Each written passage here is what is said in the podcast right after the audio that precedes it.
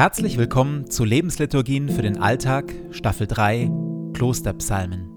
Die 150 Psalmen der Bibel sind Herzstück aller klösterlichen Gebete. Sie sind bis oben hin angefüllt mit Leben, mit Glaube und Zweifel, Klage und Jubel, Hilflosigkeit und Übermut.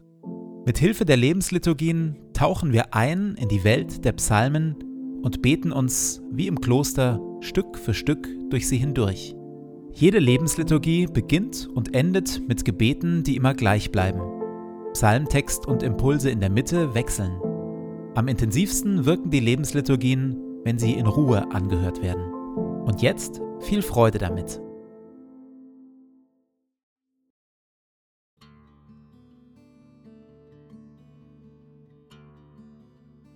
Zu Beginn meines Betens lege ich zur Seite, was mich beschäftigt, und lasse es ruhig werden in mir.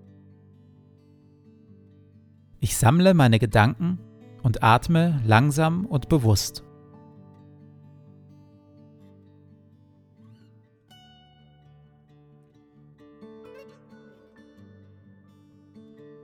Herr, du bist hier, jetzt. Du schaust mich liebevoll an.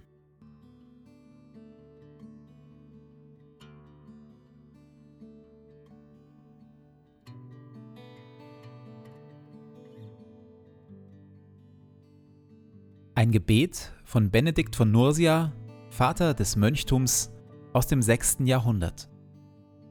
Verleih mir, gütiger und heiliger Vater in deiner Huld, einen Verstand, der dich versteht, einen Sinn, der dich wahrnimmt, einen Eifer, der dich sucht, ein Herz, das dich liebt, ein Tun, das dich verherrlicht und eine Geduld, die auf dich harrt. Amen.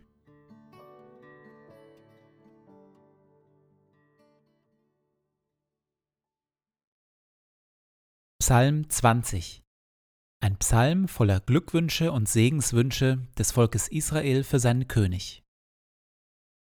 Der Herr erhöre dich, wenn du in Not zu ihm rufst. Der Name des Gottes Israels schütze dich. Er sende dir Hilfe aus seinem Heiligtum und stehe dir von Jerusalem herbei. Er nehme deine Opfer an und reagiere auf deine Brandopfer mit Freude. Er gebe dir, wonach du dich von Herzen sehnst, und führe alle deine Pläne zum Ziel. Der Herr erfülle dir alle deine Bitten. Unsere Gegner verlassen sich auf Kampfwagen und Pferde, wir aber vertrauen dem Herrn unserem Gott. Herr, hilf uns. Er, der höchste König, wird uns erhören, noch am selben Tag, an dem wir zu ihm rufen. Gute Wünsche gibt es viele. Sie klingen gut und erfreuen oder rühren das Herz dessen, dem da Gutes gewünscht wird. Darüber hinaus allerdings sind sie wirkungslos. Guten Wünschen wohnt schließlich keine magische Kraft inne. Mit Segenswünschen verhält es sich ein wenig anders. Na gut, ich gebe zu, auch Segenswünsche kann man so etwas unbedacht nett vor sich hin sagen. Aber eigentlich sind Segenswünsche eine Mischung aus Segen und Gebet. Sie sind Fürbitte an Gott und zugleich kraftvoller Segenszuspruch mit Wirkung. Die Segenswünsche dieses Psalms tragen die Überzeugung in sich, einen Einfluss zu haben auf die Herbeiführung des Gewünschten. Nicht im Sinne direkt wirkender Magie, sondern indirekt. Sie nehmen den Umweg über Gott. Wenn ich einen Menschen segne, dann erwarte und erbitte ich von Gott sein Wirken in meine Segensworte hinein.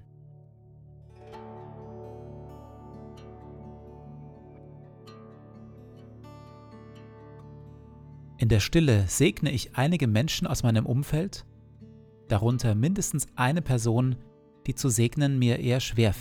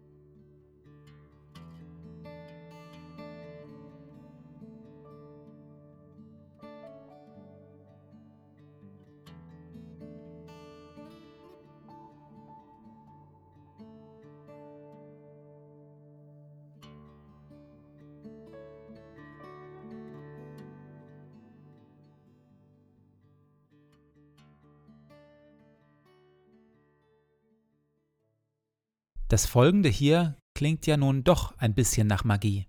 Der Name des Gottes Israels schütze dich.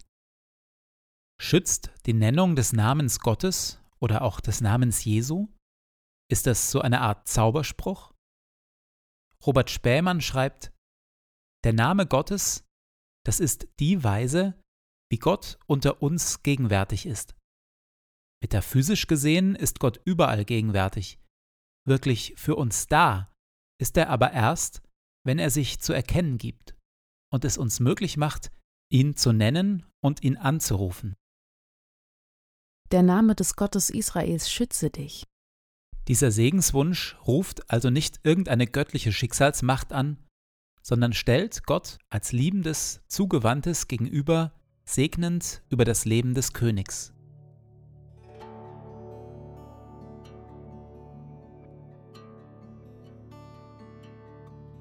Wem wünsche ich eine solch personhafte Begegnung mit unserem liebenden, zugewandten Gott? In der Stille bitte ich Gott darum.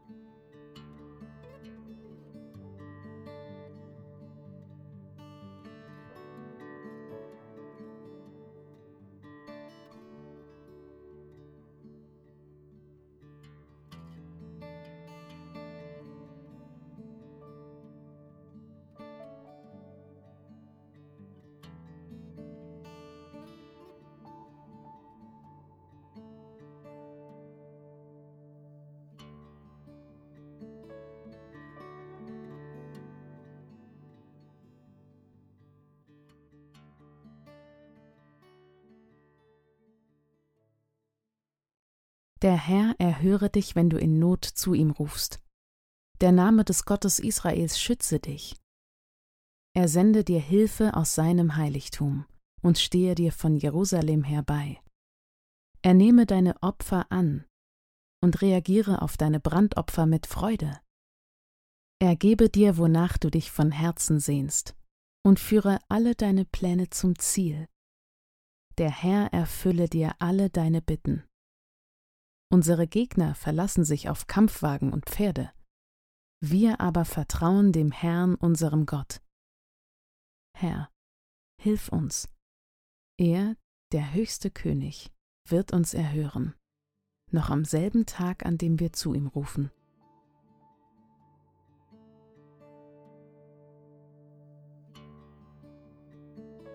So lade ich dich, Gott, nun ein, den Tag, der vor mir liegt, zu gestalten. In mir und mit mir. Atme in mir, Heiliger Geist, dass ich heute Gutes denke. Wirke in mir, Heiliger Geist, dass ich heute Gutes fühle.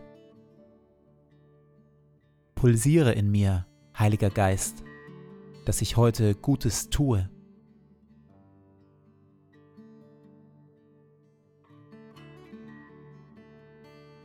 Dir gebe ich meinen Tag und mein Leben. Erfülle mich mit deiner Kraft und mit deiner Liebe, heute und an allen Tagen.